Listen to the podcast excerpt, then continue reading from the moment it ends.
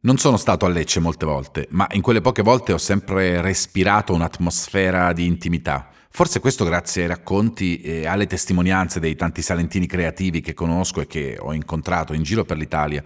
C'è una cosa che li accomuna. Non ho mai sentito nessuno di loro rinnegare quelle origini, le portano in giro con fierezza, sono orgogliosi, sentono il bisogno di esportare la loro cultura, ma al tempo stesso sono super recettivi rispetto alle innovazioni, al cambiamento.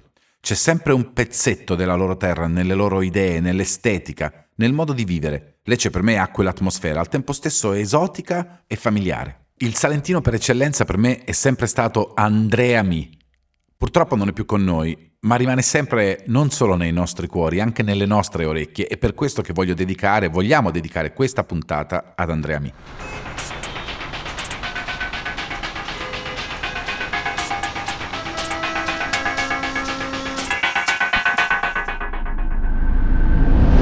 Music and the Cities. Mi chiamo Raffaele Costantino e in questo podcast vi porto a fare un giro nelle più importanti città italiane attraverso le trame del tessuto musicale. Proprio mentre stiamo registrando, l'intero comparto dell'intrattenimento è in mezzo a una delle tempeste più assordanti della storia d'Italia. Il silenzio ha invaso i teatri, le sale concerti, nei club e nelle discoteche gli amplificatori sono spenti da un pezzo. Il distanziamento sociale aumenta la distanza tra la musica e le persone, i luoghi si spopolano e un po' alla volta la fiamma pilota dell'intrattenimento musicale rischia di spegnersi. Per questo abbiamo pensato a Music in the Cities. Ho fatto un giro da nord a sud ed ho incontrato alcuni tra i più attivi e preparati interlocutori del panorama musicale italiano. Insieme a loro abbiamo provato a mappare le scene più entusiasmanti d'Italia. In questo episodio si va a Lecce. Musicalmente parlando, in Salento fino agli anni Ottanta non c'era nemmeno il Salento. Lecce con la sua vasta provincia non era la meta ambita da milioni di giovani che di giorno s'abbronzano e di notte ballano. E i ragazzi da Lecce e dal Salento il più delle volte andavano verso nord a rimpolpare le compagini creative delle città universitarie o industriali. In questo scenario il motto punk DIY, do it yourself, assume una connotazione particolarmente calzante, perché in ogni paese ci sono due o tre ragazzini che iniziano il loro personale viaggio verso la musica, ognuno con la sua intuizione e poco altro. Non ci sono strutture dove provare, non ci sono impianti, i negozi di dischi e quelli di strumenti si contano sulle dita di una mano. Per le riviste specializzate poi bisogna fare anche centinaia di chilometri in Vespa o in autostop. Alla fine degli anni 70 la musica da quelle parti si muove su direttive tradizionali, qualche conservatorio, i residui di musica antica coi suoi strambotti, le mattinate e le serenate tramandate rigorosamente in forma orale e con buona dose di improvvisazione. Pochi idoli, Tito Schipa, Gino Ingrosso, Bruno Petrachi, Giuseppe Gidiuli, che dalla provincia nel 1967 finisce sul palco di Sanremo insieme a Domenico Modugno. In questo momento la musica salentina è fatta e consumata in Salento, dalle campagne alla città, senza ulteriori mire. Mettersi a fare altra musica non era cool, avere una rock band non faceva di te un figo, anzi era un buon modo per tirarsi fuori dalla socialità che spingeva in altre direzioni. Lo scenario era diametralmente opposto a quello odierno che vede nel capoluogo un centro nevralgico della produzione artistica del Sud. Eppure a quei giovani temerari si deve ancora gran parte della rivoluzione. A loro si devono i primi rudimentari festival, a loro l'idea delle prime sale prove, a loro va dato il merito di averci creduto fino al punto di rendere interessante tutto questo agli occhi dell'intera nazione. Perché qualcuno poi va a studiare fuori e semina il dialetto altrove, penso a Militant P, ai Different Style, Struggle, Trouble, Papariki, DJ War. E proprio a DJ War dei Sud Sound System vorrei chiedere come è nato tutto questo. Ciao Raffaele.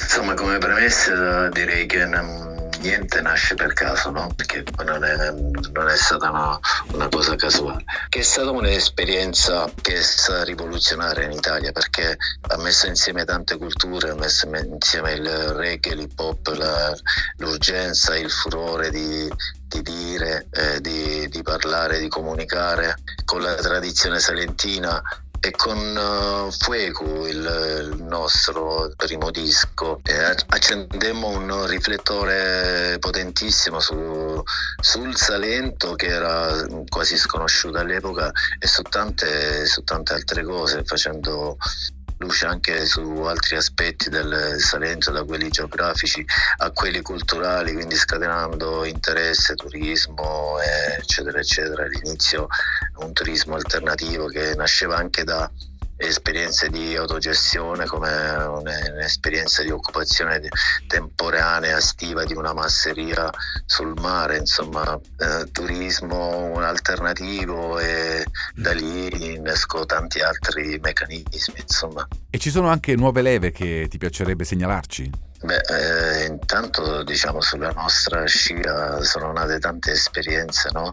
Eh certo. eh, nel Salento, cioè, anche il mainstream ne, ne prova, insomma, Punta Bascia, insomma, sono passati pure, pure loro attraverso le, le, nostre esperienze, i nostri eh, stimoli. Tra i nuovi, diciamo, intanto la, la, la, scena adesso è un po' cambiata, ci sono tanti alt- anche altri interessi. Mi, mh, mm, mescolanze di stile, cioè tre nuovi Attila, un ragazzo salentino che vive a Milano, insomma viene dal reggae, ha attraversato le, le varie esperienze, ha provato un reggae moderno come eh, Blata, come Mattune o come tante cantanti che poi non sono neanche nuove leve, sono vecchie conoscenze. Eh certo. E poi comunque sono attento anche ad altre forme, tipo Vincenzo Chira è uno che mi interessa tra l'elettronica e il rap e non solo, rap, forme nuove, insomma, per guardarmi attorno, ascoltare un po' di tutto, insomma.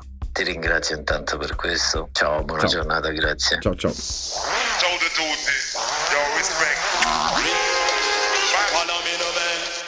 In quegli anni Lecce diventa un catalizzatore di esperienze e di attenzioni. Sono gli anni di braccio martello dove ci si ritrova, ci si annusa e già dal look si capisce con chi si finirà a suonare e con chi invece si farà ammazzate. Dalla metà degli anni Ottanta la potenza del dialetto salentino sarà lavico, incandescente, tornerà a infiammare l'intera provincia che al tempo stesso ricoprirà la musica folk nella sua declinazione più internazionale, col beneplacito dei puristi.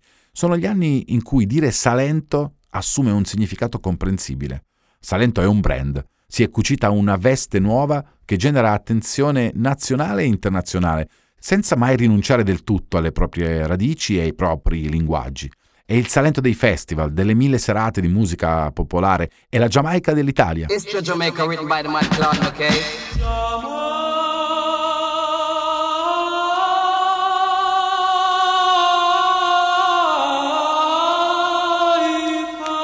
È terra di dancehall ed elettronica, di tamburelli non microfonati e subwoofer giganteschi. È il paesino che diventa centro del mondo. È, è quell'esotico che effettivamente ti eri dimenticato, ma ce l'hai in casa perché le meraviglie in cui ti imbatti camminando per Lecce sono da perdere la testa. Ma adesso voglio parlarne con un amico, con il mio amico Andrea Mangia, in arte Populus.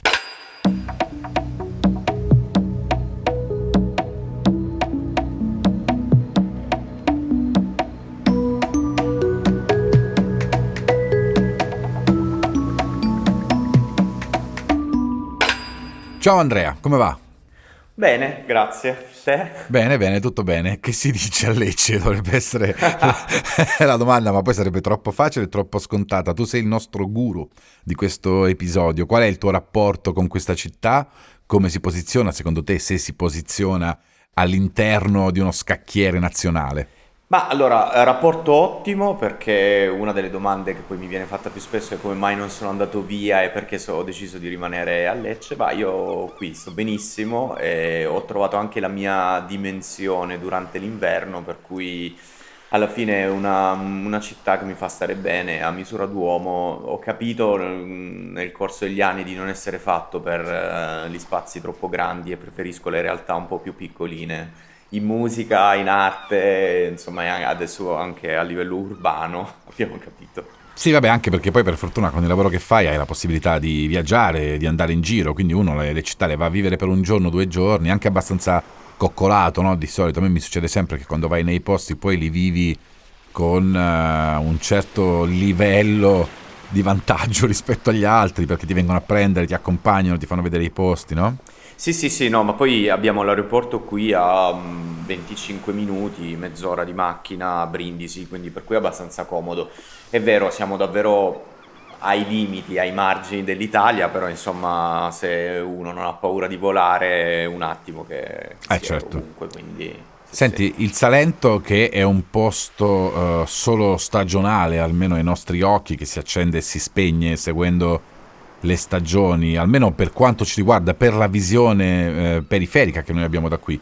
Invece tu che hai eh, chiaramente una visione eh, da- dall'interno, uno zoom preciso, invece conserva una identità anche durante il grande inverno? Allora, ehm, secondo me negli ultimi anni si sta, si è un po' cercato di destagionalizzare il turismo, per cui molti turisti cominciano ad arrivare anche in primavera e vanno via anche molto tardi, intendo primi di novembre, ma considera che qui abbiamo fatto il bagno quest'anno fino a due settimane fa, per cui Sì. è stato un anno, è stata un- un'annata molto molto strana, però ecco l'anno scorso quando ancora non, non- c'era tutto questo si è andati avanti fino a novembre tranquillamente, i turisti, soprattutto gli stranieri, i francesi, i tedeschi, così preferiscono anche magari venire in un periodo meno, meno pieno per godersi al meglio insomma un- una terra che secondo me dà più quando non è piena di gente. Eh, io a tutti i miei amici consiglio sempre di venire in Salento a Lecce Assolutamente non in eh, luglio, non in agosto per potersi godere proprio appieno le potenzialità di un posto che secondo me offre anche tanto durante, durante l'inverno.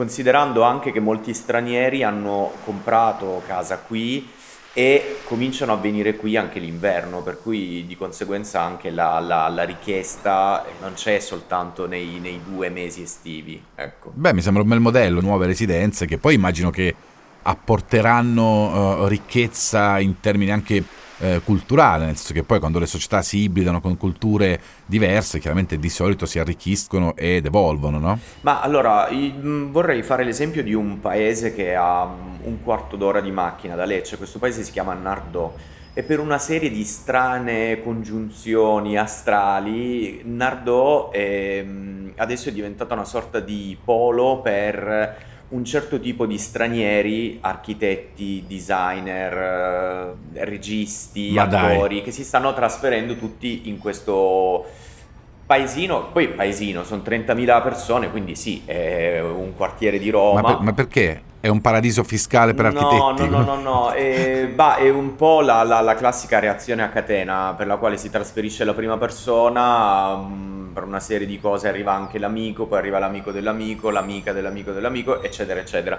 Per cui adesso ehm, il centro storico, che di base è anche un centro storico mm, molto carino, eh, pieno di palazzi, eh, comunque di ruderi che poi sono stati acquistati per poco, ristrutturati in maniera Certo. Egregia e quindi si è creato questo polo pazzesco di, di- di personaggi assurdi per cui ti capita di camminare l'estate ma a, questo punto anche l'inverno e di sentir parlare tedesco, inglese, francese così e quindi è davvero bizzarra Bellissimo. questa cosa. Quindi insomma se uno viene a visitare Lecce di sicuro un giro a Nardò lo deve fare.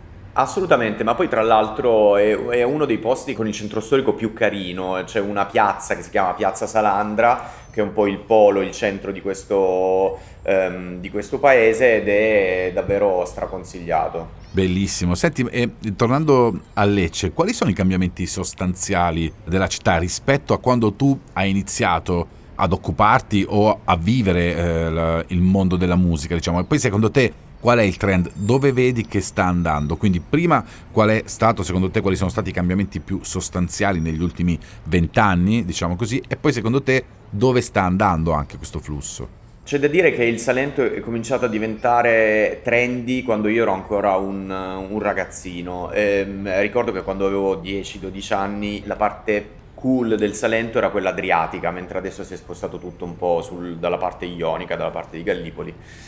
Anche se ho le mie riserve su questa cosa qua, ho le mie teorie. Vabbè, ce le puoi anche dire. Eh, Lo dico subito, eh, Ionio sicuramente il mare è molto figo, molto più bello del, dell'Adriatico, però a livello paesaggistico, a livello di atmosfera, l'Adriatico rimane comunque secondo me una spanna su.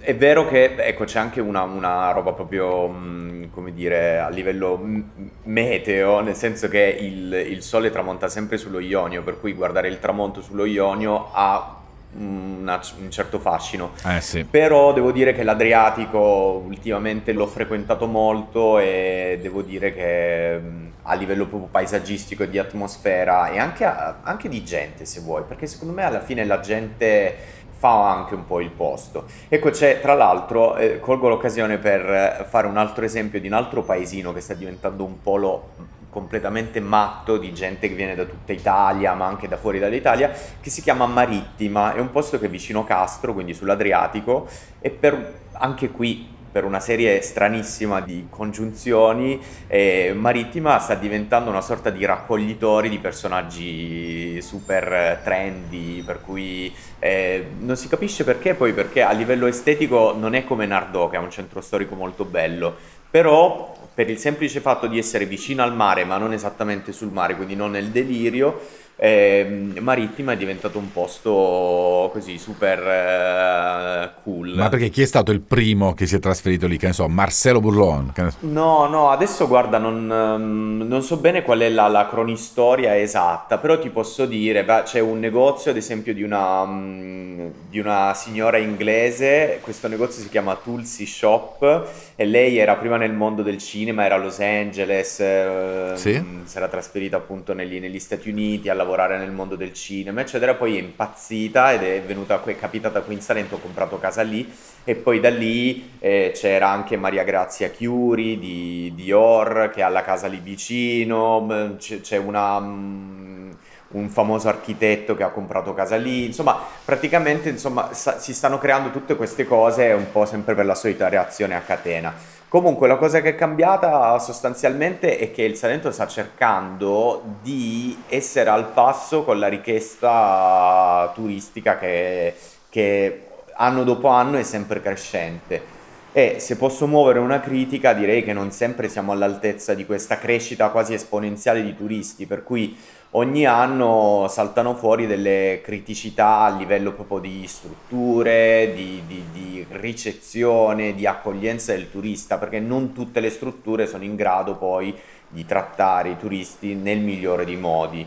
Per cui ti dico, parallelamente alla nascita di un sacco di cose molto interessanti, bar, ristoranti, negozi e quant'altro, strutture, B&B, hotel, anche di design, eccetera, ce ne sono molte, purtroppo di più, che si improvvisano e vogliono essere nel business del turismo e che magari comunque non sono sempre all'altezza. Ecco, questa è una cosa che mi duole dirlo, però ecco, insomma, voglio essere super partes. No, no, no, ma anzi, se hai anche dei consigli da dare alle strutture alberghiere, diamoli pure. Io poi ti volevo anche chiedere una cosa rispetto alle radici, nel senso la pizzica, la taranta, le sagre, Lecce è la provincia italiana con più comuni. Nel periodo estivo ci sono spettacoli con live di musica popolare ovunque praticamente. È solo turismo? Cioè ci sono progetti credibili, ci sono feste, eventi tradizionali che ti senti di consigliare e che magari esulano dal mero aspetto di intrattenimento impacchettato per il turista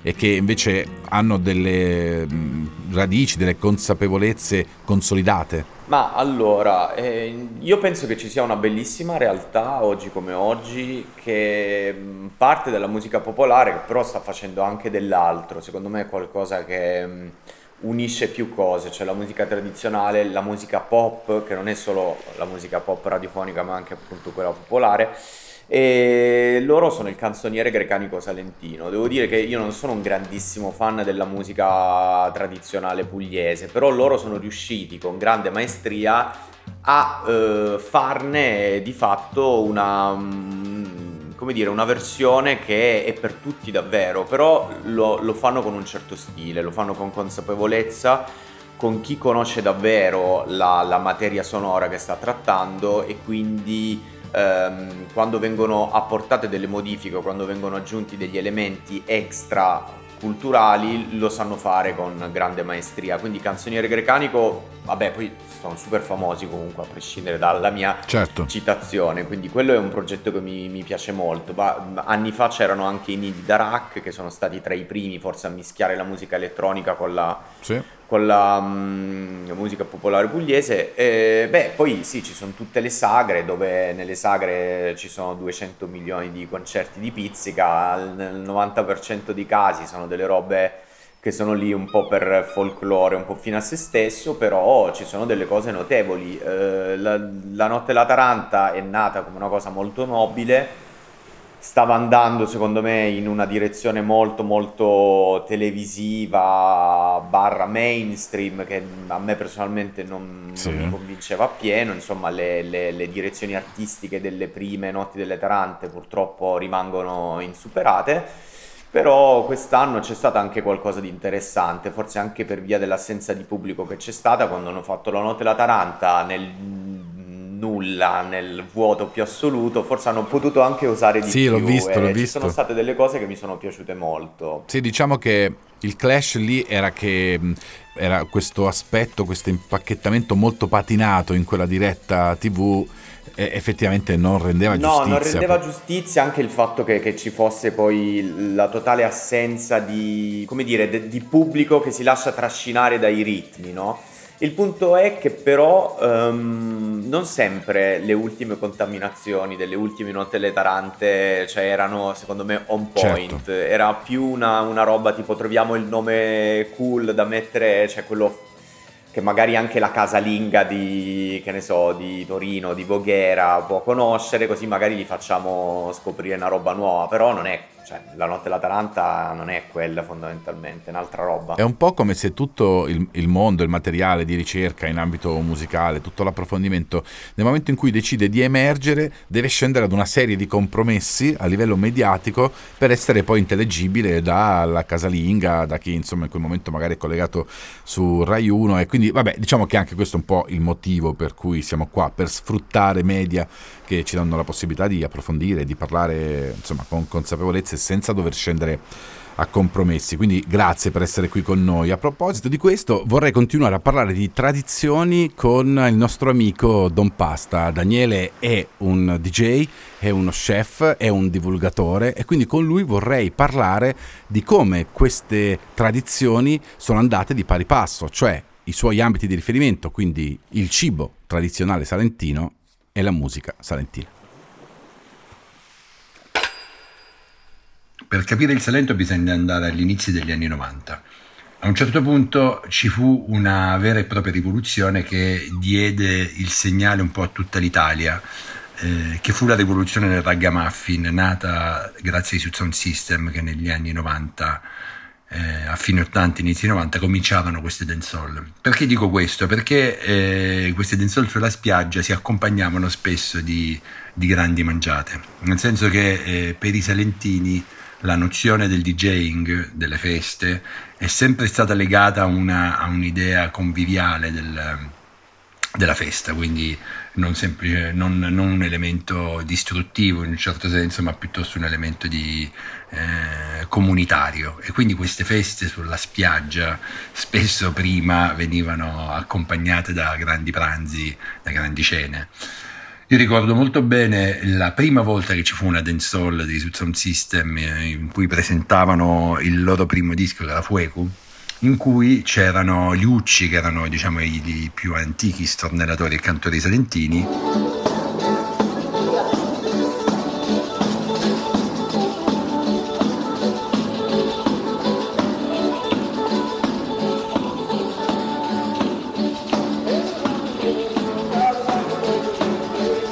una tonnellata di, di angurie noi siamo ghiotti di angurie in estate, di cocomeri, diciamo, quelli che si chiamano cocomeri, e, eh, e i ragamuffin in cui si cantava in dialetto sulla, su ritmiche giamaicane.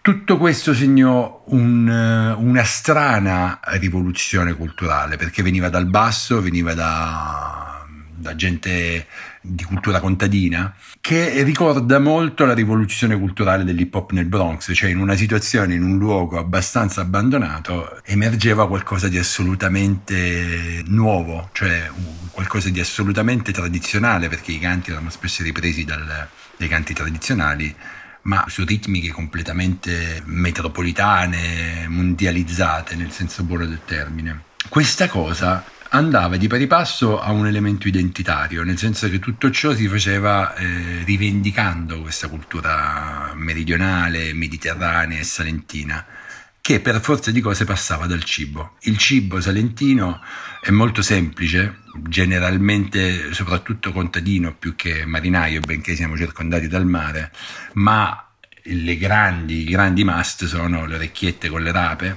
con le cime di rapa, eh, il purè di fave, e cicorie, poi eh, le focacce varie, focacce baresi che anche noi facciamo, poi le focacce di cicorie e qualche co- commissione, per esempio eh, la tiella, riso, patate e cozze, il polpo in pignata, sono, tutte, eh, sono tutti piatti poverissimi, ma con un gusto particolarmente eh, forte, diciamo, che, che ci rappresenta e una capacità di tirare il meglio da, da pochissimi ingredienti. Penso che eh, tutta questa grande rivoluzione culturale che c'è stata in Salento e che devo dire che ha segnato, eh, penso per tutta l'Italia, un, eh, un codice da, ri, da, riportare avanti, cioè nel senso non cancellare la memoria, la tradizione, le culture eh, identitarie, ma trasformandole andando al passo coi tempi. Eh, questa cosa non poteva accadere se non attraverso un, eh, diciamo, un, un rispecchiarsi in una cultura di cui essere fieri, perché poi le regole della cucina tradizionale salentina poi sono quelle della cucina mediterranea, che sono quelle che facevano campare bene fino a, a, a cent'anni.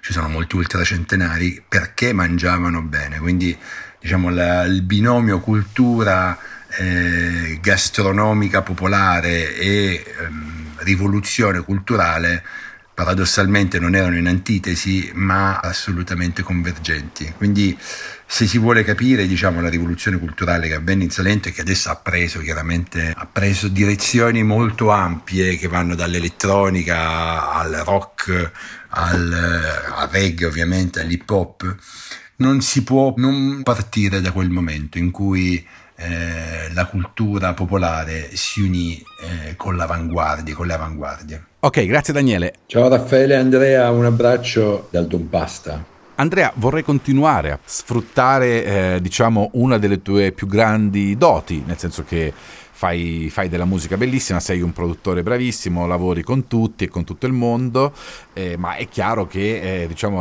tua, il tuo maggiore know-how si sviluppa su, sulle cose da fare, cioè su come passi il tempo. Come passa il tempo Andrea? Beh, Andrea passa il tempo nel migliore dei modi, almeno per chi ti vede dai social, o sei molto bravo a impacchettarlo, quindi la tua vita da viver la vorrei sfruttare a questo punto e chiederti di segnalarci un po' mm. di posti in uh, città e in provincia, per esempio dei bar, dei club, delle sale concerti, dei ristoranti con la musica giusta, che è un tema di cui si discute spesso.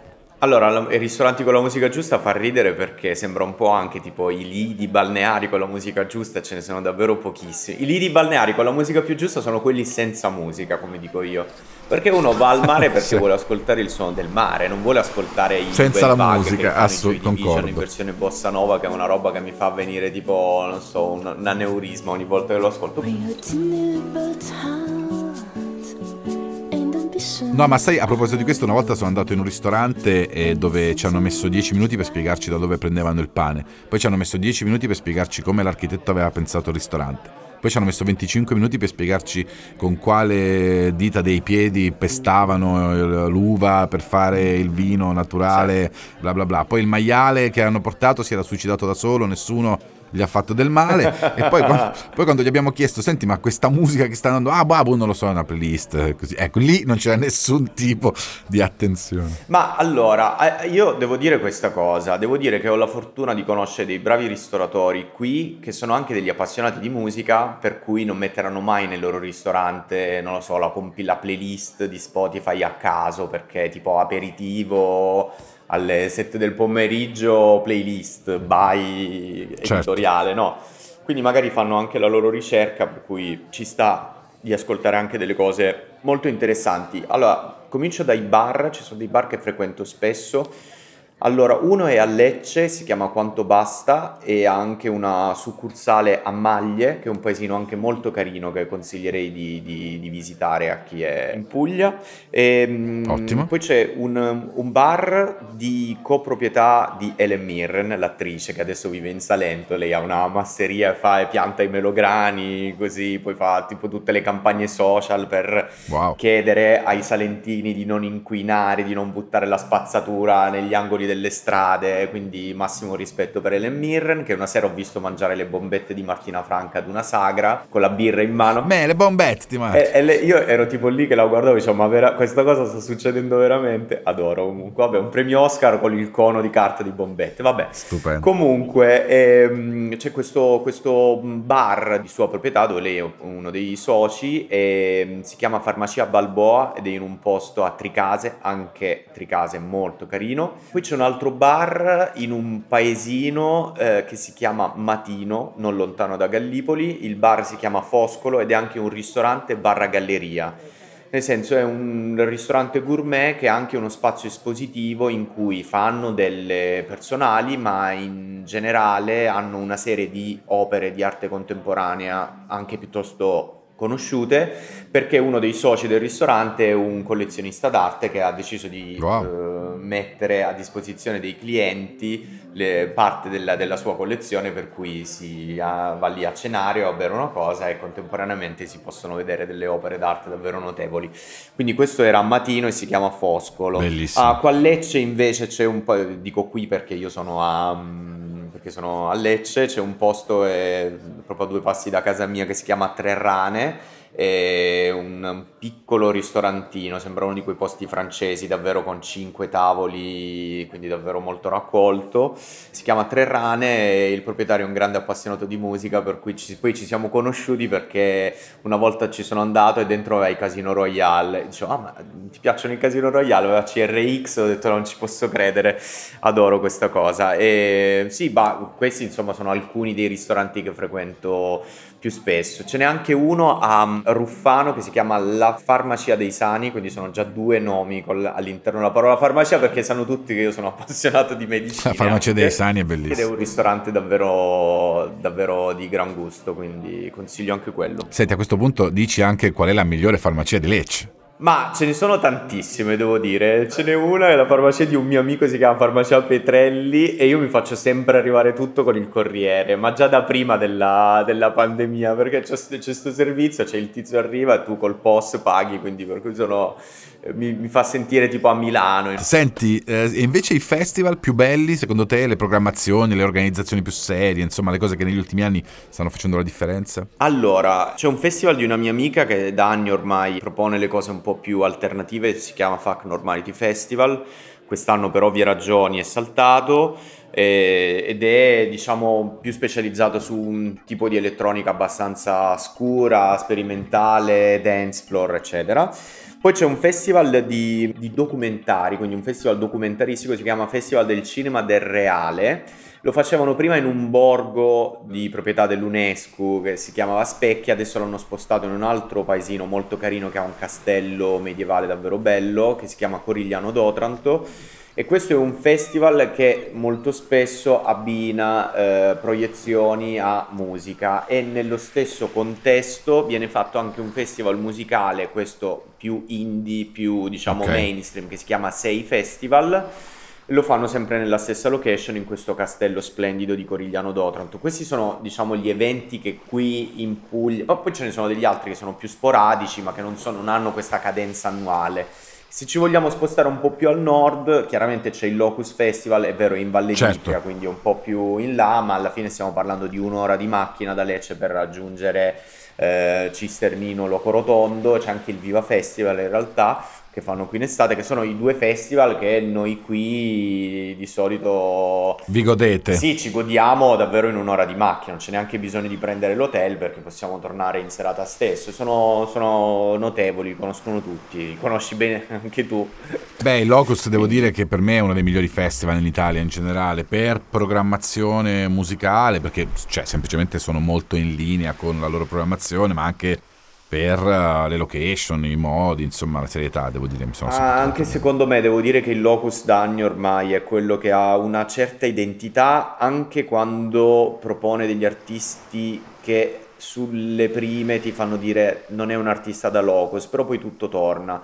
Quindi sì, decisamente. Sì, perché c'è questa capacità di non seguire il trend del momento, ma di costruire una propria identità sonora e devo dire che sono sempre i festival che preferisco rispetto a ok, quest'anno va di moda questo e quindi chiamiamo questi a suonare, mi sembra una visione un po' da supermercato. Però a proposito di questo invece quali sono le tendenze, diciamo, da un punto di vista musicale che vedi eh, raccogliersi in, nel, nel Salento, Gallipoli e compagni, l'evoluzione di tutti questi fenomeni che stanno esplodendo, secondo te c'è anche qualcosa di autoctono che sta crescendo lì o semplicemente è un importare eh, d'estate quello che succede d'inverno altrove? E anzi, aspetta, prima di rispondermi voglio sentire a proposito di questo un altro musicista che vive a Lecce, che ha girato il mondo letteralmente, che poi ha deciso però di rimanere in Salento. Quindi sentiamo cosa ci dice il mio amico, il nostro amico, un artista internazionale nel vero senso del termine, Gabriele Poso.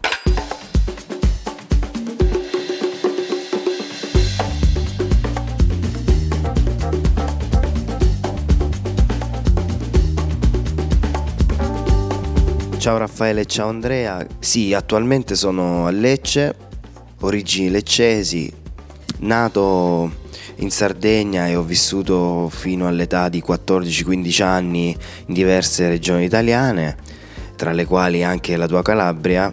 Stesso periodo è entrata a far parte la musica nella mia vita, quindi Lecce, il Salento hanno un'influenza importante nel mio linguaggio musicale e nella mia cultura musicale.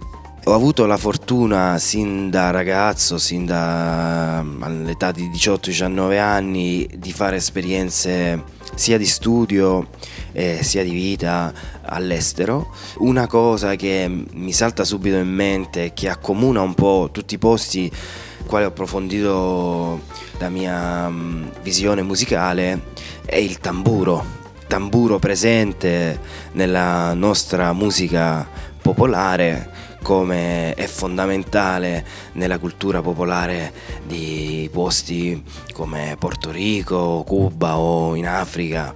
Quindi c'è qualcosa che, che ci unisce, che unisce me, la mia terra, con le varie culture eh, in cui mi sono trovato ad approfondire sia l'aspetto mio musicale che naturalmente quello umano. Poi come mi piace sempre dire è, mm, è, bellissimo ed è importante secondo me viaggiare e eh, riuscire a conoscere posti lontani e diversi dalla tua cultura, ma è altrettanto emozionante poter ritornare in un posto che chiami casa. Per me il Salento e Lecce è casa ed è una fonte necessaria di energia e di bilanciamento, cosa indispensabile per il mio processo creativo e musicale. Grazie Gabriele, sempre un grande piacere. Gabriele Poso. Uh, Andrea, puoi rispondermi pure rispetto a quello di cui parlavamo prima, cioè della musica autoctona, di quello che nasce musicalmente in Puglia. E intanto ascoltiamo sotto la mia voce la musica di Gabriele, di Gabriele Poso. Sì, guarda, ci sono mh, mm, sempre più persone giovani che stanno cominciando a cimentarsi nella produzione di musiche che non sono appunto quelle tradizionali. E alcune cose sono riuscite, altre cose magari un po' meno, ma mi sembra una cosa assolutamente mm-hmm. normale tutto quello che poi succede a Gallipoli durante l'estate lo lascerei a Gallipoli durante l'estate, nel senso che non è cultura, non è arte, lo vedo un po' come business, cioè la cultura. È puro intrattenimento, diciamo. Prima regola del Fight Club. Non parlate mai del Fight Club.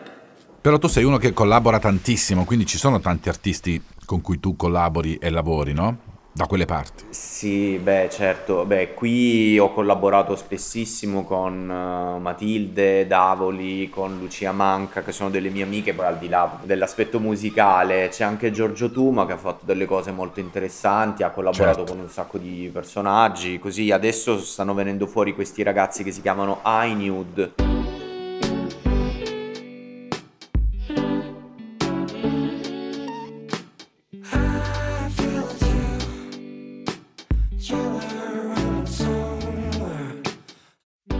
Sono molto bravi, faranno uscire un disco, ho, senti- ho ascoltato delle cose, della roba nuova e mi piaceva molto, per cui sì, cioè le realtà ci sono, insomma, e quindi ma c'è anche un mio carissimo amico che prima faceva parte di tutta la scena house, fidget, eh, famosa in tutto il mondo, lui si faceva chiamare Congo Rock.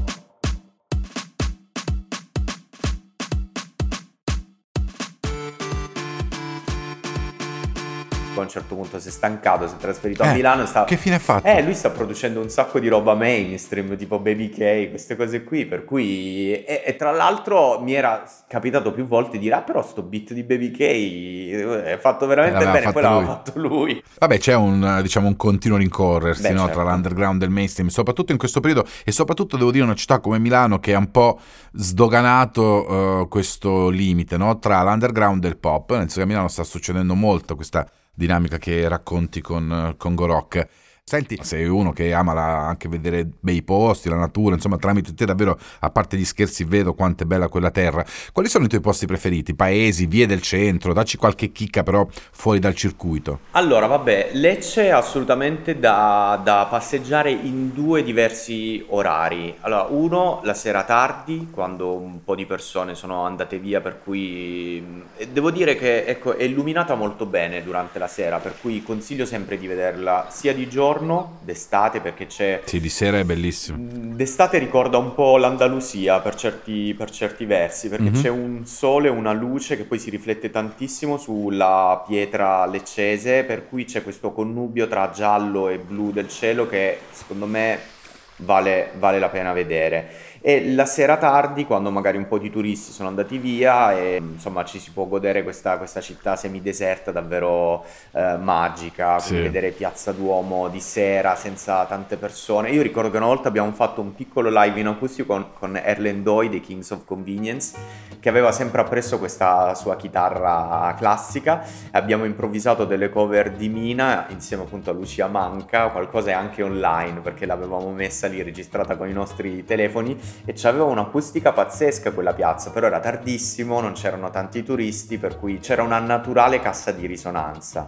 Poi ci sono dei posti a livello paesaggistico bello che è tutta la costa mh, adriatica, io consiglio sempre di prendere la macchina, andare a Otranto, visitare il centro storico e poi da Otranto andare verso Santa Maria di Leuca lungo la strada, lungo il litorale che ha alla, alla propria sinistra tutta una serie di scogliere, di insenature, dove è bello fermarsi, fare il bagno, ci si può fermare a Santa Cesarea Terme, Castro, ci sono tanti posti balneari davvero selvaggi, Bello. non ci sono tante spiagge sul lato, del- sul lato dell'Adriatico, però da un punto di vista proprio paesaggistico vale molto. Invece sullo Ionio consiglio sempre di fare l'escursione a Porto Selvaggio, Porto Selvaggio è una riserva naturale, ricordo la storia anche, c'è stata anche una fiction in Rai, credo, qualche anno fa, su Renata Fonte, che era questa, purtroppo questa politica di Nardò, lei, che è stata ammazzata dalla mafia locale perché voleva preservare il territorio, la riserva naturale di Porto Selvaggio dagli insediamenti eh, di resort, hotel, che ovviamente avevano delle connessioni piuttosto massicce con la mafia locale, quindi fu ammazzata e lei morì eh, per difendere questa terra che è splendida, Porto Selvaggio, che consiglio a tutti di passeggiare adesso che ormai è accertato che è una riserva naturale. È stata anche insomma una fotografia molto cliccata sul National Geographic perché l'insenatura, quella famosa perlomeno, è davvero incredibile. Poi come borghi consiglio il già citato Nardò, eh, Tricase che è molto bello e il centro storico di Galatina che è esattamente al centro del Salento, per cui Ok.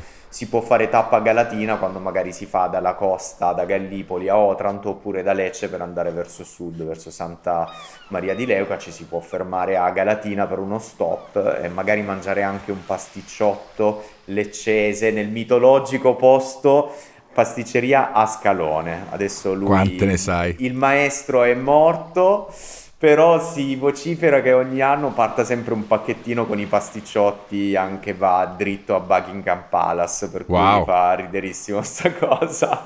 Però sì, consiglio anche il centro storico di Garatina. Prima, mentre citavi alcuni, diciamo, degli artisti di oggi che mh, ti piacciono, con cui collabori dalle tue parti, adesso ti chiederò anche invece di dirmi quali sono quelli, diciamo, storici, ecco, che da quelle parti hanno fatto musica, se ce n'è qualcuno che ti ispira. Però prima, visto che hai citato Matilde, ti volevo chiedere, Matilde Davoli, lei lavora in uno studio di registrazione molto bello che c'è da quelle parti, o mi sbaglio? Assolutamente, quindi apro una parentesi, per chiunque poi voglia venire qui, come hanno fatto ad esempio i Beirut che hanno registrato il loro disco Gallipoli, lo hanno registrato al sud-est, poi la storia di perché l'hanno chiamato Gallipoli la- non so se l'hanno mai esplicitata in qualche intervista.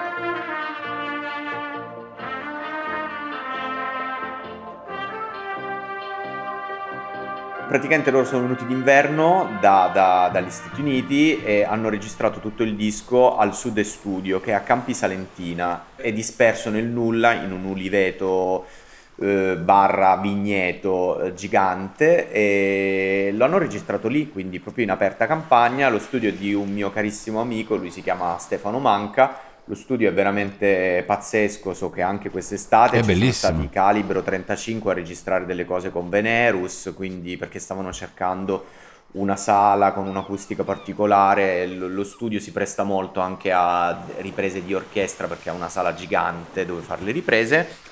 Matilde collabora lì e io lo uso spessissimo per anche tutte le mie cose. E, mm, Vai, Beirut. La storia di Gallipoli è molto semplice, loro sono venuti qua, cercavano uno studio dove stare anche con i loro cani, immerso nella natura e poi un pomeriggio d'inverno eh, il eh, proprietario Stefano, il mio amico, ha deciso di fargli fare un giro sulla costa ionica e li ha portati a Gallipoli. Quando sono arrivati a Gallipoli eh, c'era una processione religiosa con la banda di paese e loro sono molto influenzati anche dalla musica bandistica nelle loro- nella loro produzione, inseriscono sempre degli elementi di fiati, Certo. e sono rimasti così sconvolti da questa processione, da questa manifestazione religiosa così lontana probabilmente dalle, dalle- dalle loro tradizioni, che mh, sono rimasti ammagliati da questo fascino rude, un po' come dire, roots di Gallipoli e hanno Eh, deciso di certo. chiamare il disco proprio così. Ma pensa che riferimenti. Poi è assurdo perché uno sta in Australia, sente il disco dei Beirut, Gallipoli, ma cosa vorrà dire mai, Eh, no? pazzesca questa cosa, sì sì. Poi mi diceva che erano dei matti totali, per cui c'è mh, tecniche anche di registrazione super eh,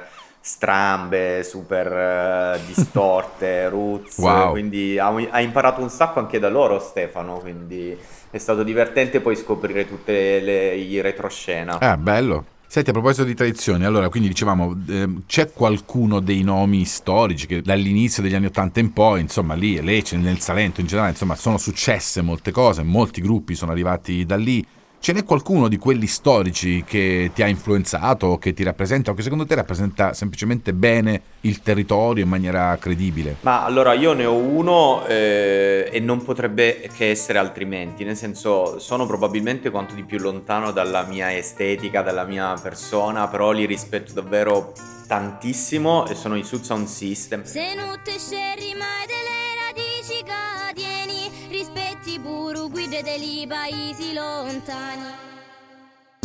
Se non te scerri mai delle radici che tieni Rispetti pure dei paesi lontani. Se non te scerri mai delle tue te caieni Dai più valore alla cultura che tieni Io penso che anche grazie a loro, perché secondo me viene sempre sottovalutata questa cosa, tutti tendono sempre a parlare della pizzica, del- della musica tradizionale, però si tende spesso, anzi troppo spesso, a dimenticare la loro importanza, cioè l'importanza della musica reggae che, ehm, Certo.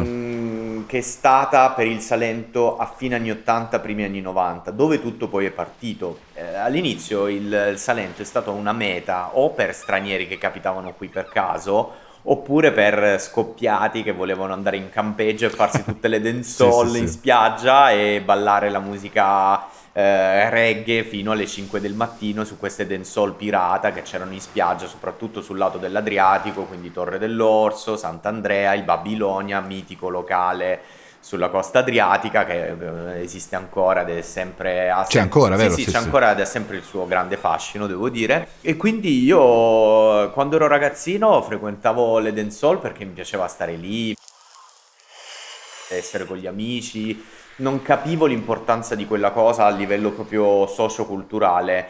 Poi sono cresciuto e quasi a un certo punto schifavo quella musica lì, dicevo oddio che schifo la musica reggae non mi piace, è brutta, la musica dancehall è. E poi ho, eh, come dire, quando ci sono proprio i corsi e ricorsi storici, ma anche a livello proprio di gusto, ho cominciato ad avvicinarmi sempre di più e a dire madonna ma la musica reggae, la musica dancehall in realtà è veramente figa, perché? Perché non mi piaceva quando ero ragazzino?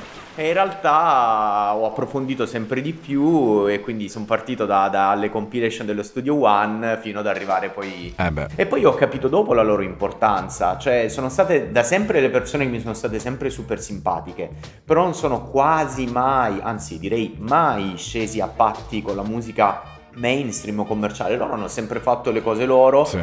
Fino a quando ad un certo punto sono diventati talmente famosi che diven- cioè, entravano anche in classifica, nella classifica italiana e quindi là ho capito, ho detto, delle persone semplicemente continuando a fare la loro cosa con onestà e con un certo rigore artistico sono arrivati a tutta Italia e magari anche fuori dall'Italia Anche fuori, anche certo. fuori, eppure eh, erano tutti i testi, erano tutti in dialetto salentino. Tanto non li capiva Non li nessuno capiva né in ne- Italia No, infatti è pazzesca sta roba. Senti, eh, e invece in termini proprio di recupero musiche, cioè, dov'è che manderesti ad un alieno a, Ah. a comprare dei dischi? Bah, allora mm, non ci sono molti negozi di dischi, devo dire il vero. N'è, a Lecce c'è, no, però in realtà a Lecce ce ne sono due. Vabbè, uno è un- quello un po' più commerciale, si chiama Yum, ed è in pieno centro.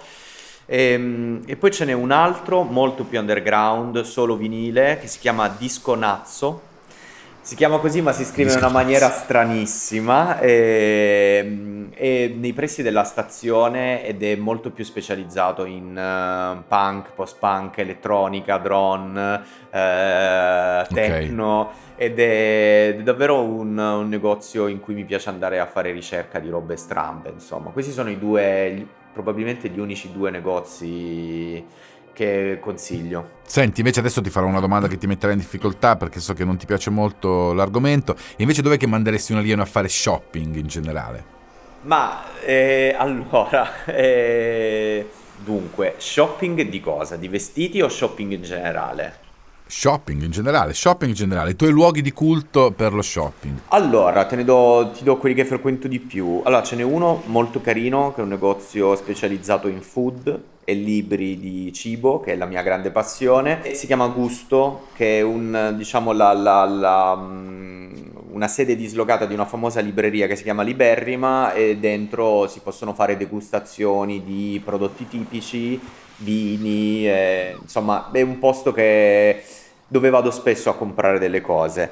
Poi mi sento di consigliare a Maglie, dove eh, un paesino che avevo già citato, c'è un multibrand che al di là dei vestiti che vengono venduti dentro è un posto davvero carino da visitare perché è un palazzo storico nel, nel centro storico di Maglie e il negozio si chiama Candido ed è molto grande, sono tre piani per cui vale la pena fare un giro. Ehm, a Lecce c'è un negozio, tra virgolette, di eh, moda eh, che si chiama Sut, che è molto figo, insomma, per chi avesse delle esigenze, diciamo, abbastanza dispendiose. E poi cosa? Ah, c'è un negozio molto interessante vicino qui, vicino casa, che si chiama La Dispensa e vende fondamentalmente tutte cose plastic free, dai legumi, l'olio, eh, prodotti tipici, marmellate, i detersivi biologici ed è mo- molto interessante anche questo. Senti, ma invece l'ultima domanda, ma eh, in entrata, quindi non in uscita,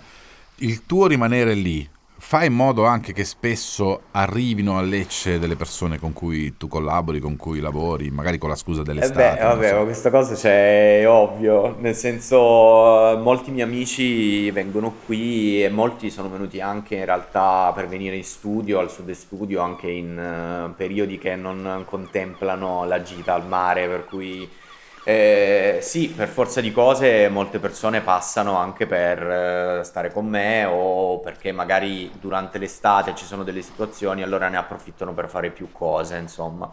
Per cui E quando passano d'inverno cosa, cosa gli fai fare? ma facciamo il giro, sicuramente un giro di un sacco di posti per andare a mangiare cose tipiche, eh, beh, si sta a casa, si cucina, eh, si, fanno le passeggiate qui in centro, è comunque abbastanza bello. E non c'è un posto dove andare a sentire la musica, per esempio? Mm. D'inverno è difficile portarli da qualche parte. Ma no, no, no, ci sono delle cose chiaramente da fare, a, da a sentire musica, Ah, insomma. no, a sent- beh, no, ci sono dei posti, ci sono dei teatri dove spesso fanno delle cose. Adesso hanno appena ristrutturato questo teatro molto bello che si chiama Teatro Apollo in centro e ci fanno concerti di musica classica principalmente, ma ci fanno anche dei concerti di musica pop, indie, talvolta, insomma, quando eh, il concerto ha un certo seguito.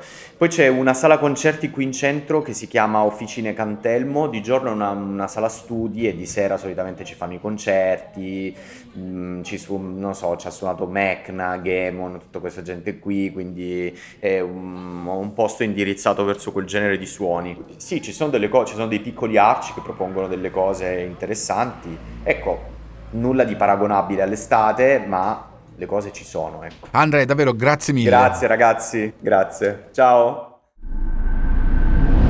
Music and the cities. E adesso rimaniamo a Lecce, lo facciamo con un filosofo, un etnomusicologo, un operatore culturale, uno scrittore, un musicista, un poeta, il grande Pierpaolo De Giorgi.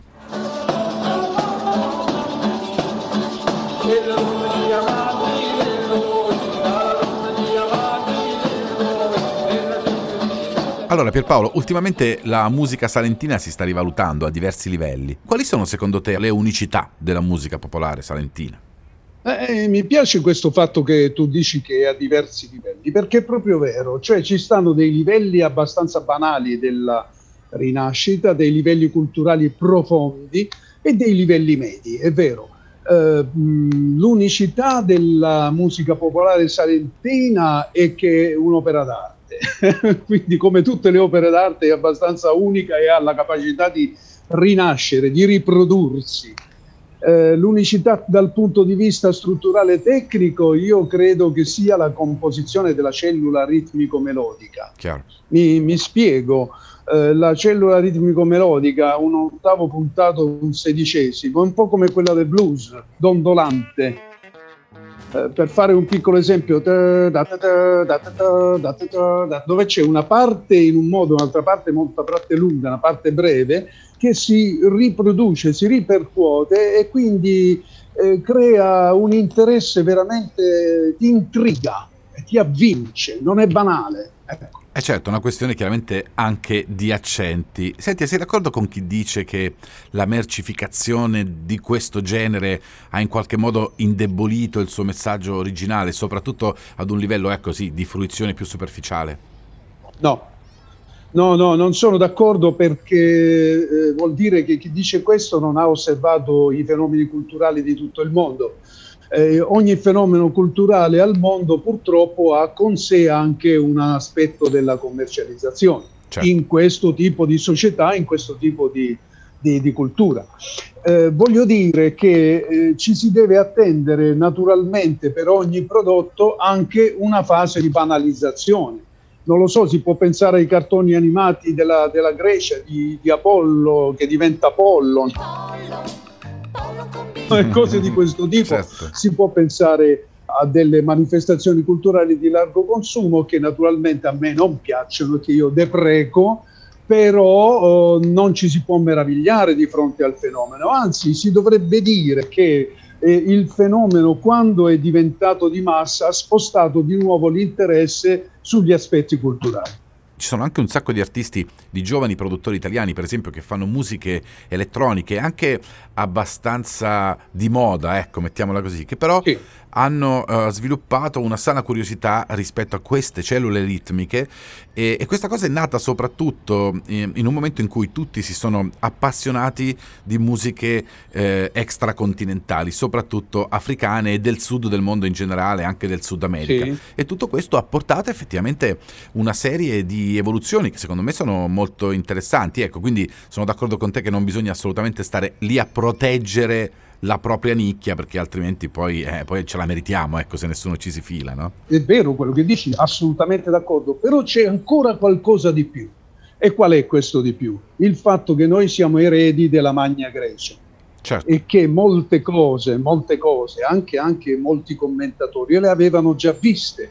Poi c'è stato un momento, diciamo, di degrado totale e invece eh, poi eh, di nuovo è avvenuto il recupero ma quei commentatori avevano visto benissimo che per esempio le tarantate con la testa che muovono sì. sempre in continuazione in questo modo, quindi nella trance, lo stesso movimento eh, di quello delle menadi dell'antica Grecia. Proprio nella Magna Grecia il fenomeno è avvenuto 2400 anni fa, a partire dal V secolo a.C., poi nel IV, poi nel III secolo. Poi è avvenuta la romanizzazione e le cose si sono un po' degradate e trasferite in un altro continente culturale. Però eh, lì c'era già la musica che guarisce. Anche Pitagora faceva la musica che guarisce, cioè intervenivano con la musica per mutare l'atteggiamento psichico questa è la grandezza anche di questa musica. È una musica che guarisce, cioè che trasforma la psiche, la cui bellezza riesce a trasferirsi all'interno della psiche della persona, la cui ritualità riesce a trasferire fino a, a procurare una vera e propria inversione. Bellissimo, bellissimo. La catarsi, la catarsi. Guarda che queste cose, cioè questa inversione, ci sono proprio degli studiosi che l'hanno teorizzata, non sono io adesso che mi sto sognando delle cose. Ed è una cosa assolutamente molto interessante. Senti, eh, rispetto a questo quindi, questa chiaramente eh, di cui stiamo parlando, questa parte, questa accezione storica, che chiaramente si è tramandata per fortuna, è arrivata fino ai giorni nostri e che poi oggi viene chiaramente declinata in una chiave di intrattenimento, quindi ci sono anche dei luoghi, dei festival, degli eventi poi che provano a rappresentare tutto questo. Chiaramente, come abbiamo detto prima, con degli aspetti mediatici a volte che rendono tutto questo iperbolico, spettacolare, quindi a volte poco vero. Però il Salento eh, in estate soprattutto offre tantissimi spettacoli dal vivo di musiche popolari. Ti senti di suggerircene qualcuno? Guarda, tutti a questo punto stanno pensando alla notte della Taranta, non ci sono dubbi. E la notte della Taranta ha avuto i suoi meriti, assolutamente. Però ci sono tante sagre, tante possibilità. No, appunto, proprio perché la notte dell'Atalanta la conosciamo tutti, da te invece vogliamo qualche chicca. Ecco. Eh, guarda, noi abbiamo avuto un grande successo iniziale come il mio gruppo dei tamburellisti di Torre Paduli. Tra l'altro adesso stiamo per tirare fuori un bel disco nuovo che si chiama La Via dell'Armonia, eh, appunto riprendendo tutte le, le strutture diciamo, di questa musica Dicevo, eh, noi abbiamo avuto molto successo alla festa del Lumiere, no? questo termine vuol dire la festa del vino, festa del che vino. si faceva nel 1990, 91, 92, prima della notte della Taranta, otto anni prima della notte della Taranta. La notte della Taranta è nata nel 1998. E quindi ci sono tante sagre di questo tipo. Poi c'è la notte di San Rocco a Torre Paduli, che è qualcosa che non può non essere citato perché ci sono tantissime persone che vanno durante questa magica notte, cioè nella notte tra il 15 e il 16 agosto di ogni anno, a vedere eh, le persone, un tempo erano gli anziani, ma adesso sono un po' tutti che battono il tamburello e che nello stesso tempo fanno la mitica pizzica scherma o danza delle spade, no? Cioè ci si affronta, ma attenzione, è tutta ritualità non c'è eh, violenza oppure una esaltazione, Chiaro. anche se dopo qualcuno ci si è infilato, qualche delinquente ci si è infilato, diciamo, nel rito. Ecco, però non è un rito violento, è un rito che vuole eh, combattere la negatività. La danza delle spade, si chiamano spade perché anche i tarantati e le tarantate per tre secoli è documentato che danzavano con le spade, facevano grandi circonvoluzioni con le spade. E sempre per combattere il negativo, gli spiriti se vogliamo, ecco, per combattere ciò che un tempo era considerato come qualcosa di negativo. Anche la Taranta è uno spirito. Chiaro. Non è un, un vero e proprio ragno, è una, un, un, animale semidivino, diciamo. Senti, e che città è Lecce oggi? Eh, Come è cambiata negli anni? Ma guarda, Lecce, eh, come dire, quando è venuto Berkeley, uno dei più grandi filosofi, eh, nel 1700 e passa, ha detto che si trovava di fronte alla città più bella d'Italia e moltissimi altri commentatori hanno detto cose di questo tipo. Io sono d'accordo, sono d'accordo perché amo il barocco, il barocco è veramente, come dire, ancora una volta uno stile armonico, nel senso che prende il mondo classico e lo, dire, lo proietta in un altrove fatto tutto di circonvoluzioni, delicatezze. Certo, esiste un barocco anche brutto, ma per lo più il barocco leccese è straordinario. Lecce ha avuto un momento di degrado e poi invece eh, le chiese sono state restaurate, eh, il centro storico è stato nuovamente riabitato e davvero oggi è un piacere unico. Purtroppo siamo in una fase in cui non si può parlare eh, della Movida, ma la Movida di Lecce eh, fa la concorrenza alle migliori movide internazionali. Sì, sì, sì, è una città magica, soprattutto di notte, devo dire, Lecce è davvero molto affascinante. Adesso poi con le luci che hanno, hanno, messo ancora di più il fascino. E guarda, il fatto del, della musica, del tarantismo, della pizzica, non è staccato dal barocco.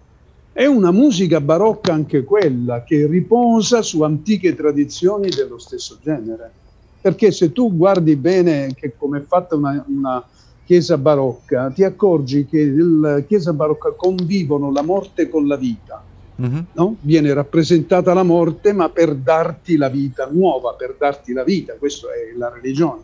E un po', diciamo, la musica del tarantismo è la stessa cosa. I tarantati fanno finta di essere morti, si stendono proprio in terra col rigor mortis, gli occhi non, non, non, non si muovono affatto, eccetera, eccetera. Poi arriva la pizzica e rinascono, ritornano alla vita. Quindi non c'era... È veramente... Non c'era frizione quindi tra uh, la Chiesa e questi riti laici, diciamo? Sì, dal punto di vista, soprattutto dal punto di vista del post-concilio di Trento. Dopo il concilio di Trento la frizione c'è stata. Però il, eh, diciamo, i nuclei interni no, non hanno una vera okay. e propria frizione. I nuclei. Che cosa è accaduto però? Che eh, nel, nel periodo del tarantismo Uh, nel Settecento si, eh, si è avuta un po' qualche imposizione da parte della Chiesa che tentava, questo secondo De Martino, tentava di eh, eh, come dire, annullare le tradizioni popolari e ricomprenderle nel suo seno. Eh, però le tradizioni popolari sono riuscite a sopravvivere lo stesso perché il tarantismo veniva presentato come una malattia. E allora se è una malattia la musica ci vuole, la musica deve guarirci. Bello. E forse avevano ragione, poi la musica ci guarisce ancora oggi. Di sicuro molto di più della Chiesa. Senti, ci consigli un libro da leggere assolutamente per entrare nella poetica di Lecce? E posso, posso pre- pre- pensare a un ri- libro mio? Certo, certo. Non lo so se si, può, se si legge. La pizzica, la taranta e il vino, il pensiero armonico. Il pensiero armonico, eccolo che ritorna. Ma guarda che non è, non è qualche cosa di come dire, di, di, di, di stravagante. No, il pensiero armonico certo. è proprio la nostra tradizione magno-greca più antica, la presenza simultanea, la coabitazione della morte e della vita. No? Quella che dicevo anche delle chiese barocche, ma non per citare le chiese barocche, ma proprio per, per far vedere che nel tarantismo ci sono le persone che nello stesso tempo creano un ritmo di morte e di vita, morte, vita, morte, vita. Il tamburello, per esempio, eh, vuoi che ti prenda un tamburello? Certo, certo. Eccolo qua, Eccolo lì. è un tamburello, un tamburello antico. Eccolo qui, sì. Tamburello antico. Con i sonagli antichi, i rami cosiddetti. Ecco, quello, quello di che pelle è fatto? È fatto di pelle di capra. capra. vedi anche qui nella capra c'è l'armonia, la, eh, cioè per armonia intendiamo la compresenza degli opposti, del maschile e del femminile, della morte e della vita, Mhm. eh, della- dell'inverno e dell'estate, della luce e del buio e soprattutto della morte della vita, perché questo è un animale morto, la capretta, che quando viene suonato rivive simbolicamente. Bellissimo. Sì, e questo è il segreto del tamburello. Poi il tamburello è fatto con i sonagli, che sono, danno gli acuti, anche sono acuti un po', un po' antichi, e, e la pelle che dà i bassi. Quindi ancora una volta una compresenza musicale eh, di alti e di bassi. Dai, facci sentire quella cellula ritmica di cui parlavi prima. Sì, eccola qua.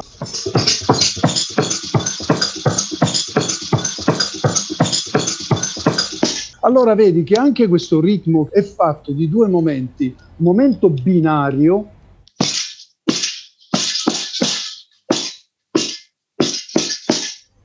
non so se si è sentito adesso, e poi un momento ternario. Il momento ternario è quello che fa quello della tarantella classica, diciamo. Cioè, terzinato. Il terzinato. Allora, il terzinato insieme al, al ritmo binario, il ritmo binario e il ritmo ternario formano il parimpari, eh? il parimpari di parimpari. Pitagora. Cioè, il pari e l'impari insieme, l'unità che è fatta delle due parti della morte e della vita, del pari e del dispari, del maschile e del femminile. Quindi è un tentativo di unità, di restituire all'infermo l'unità armonica. Bellissimo. È veramente incre- incredibile. Senti, al volo, prima di salutarci, dimmi solo perché dovrei leggere il tuo libro per comprendere Lecce prima di venire lì. Ah, perché, come ho detto prima, eh, attraverso questo libro si comprende eh, la eh, di questa città, no? Proprio è una città che mh, tu pensa che la stessa Roma è stata edificata con tutto il mondo tarantino, quindi accanto a Lecce c'è Taranto, che è la Magna Grecia, che non ne abbiamo parlato, ma è qualcosa di straordinario. One fine day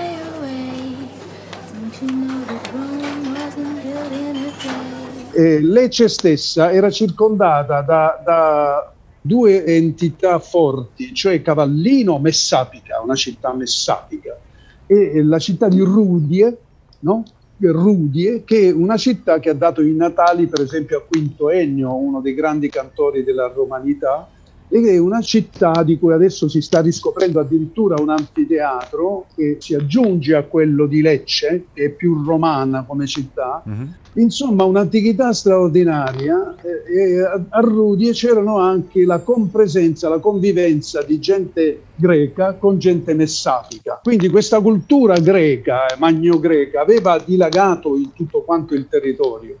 Allora, leggendo questo libro si comprende, eh, ripeto, il libro si chiama La pizzica, la taranta e il vino, congedo editore, che eh, dicevo eh, dà la- la- le radici insomma di questa, di questa città, le radici di questa musica, le radici del tarantismo, di questa terapia, un po' per ritornare a vivere. È una speranza dell'umanità. Non credo di essere esagerato quando dico che l'armonia è una speranza dell'umanità futura. Sono pienamente d'accordo, anche perché saper vivere in armonia vuol dire molte cose, vuol dire effettivamente tutto, vuol dire vivere in armonia con la natura, vivere in armonia con i propri simili, vivere in armonia con gli animali, vivere appunto armonizzando elementi tra di loro in modo tale da costruire un'architettura autosostenibile, appunto. Assolutamente. Allora, eh, Pierpaolo, grazie di essere stato con noi. Noi in questo podcast parliamo delle città, però viste da un punto di vista dei musicisti e della musica e quindi tu in quanto musicista, in quanto studioso, in quanto scrittore hai ricoperto un po' tutti i ruoli e ci hai raccontato delle cose davvero molto affascinanti. Grazie e spero di venirti a trovare a Lecce di persona, magari a suonare un po' insieme a te. Assolutamente, sarà un piacere. Ciao. Music and the cities.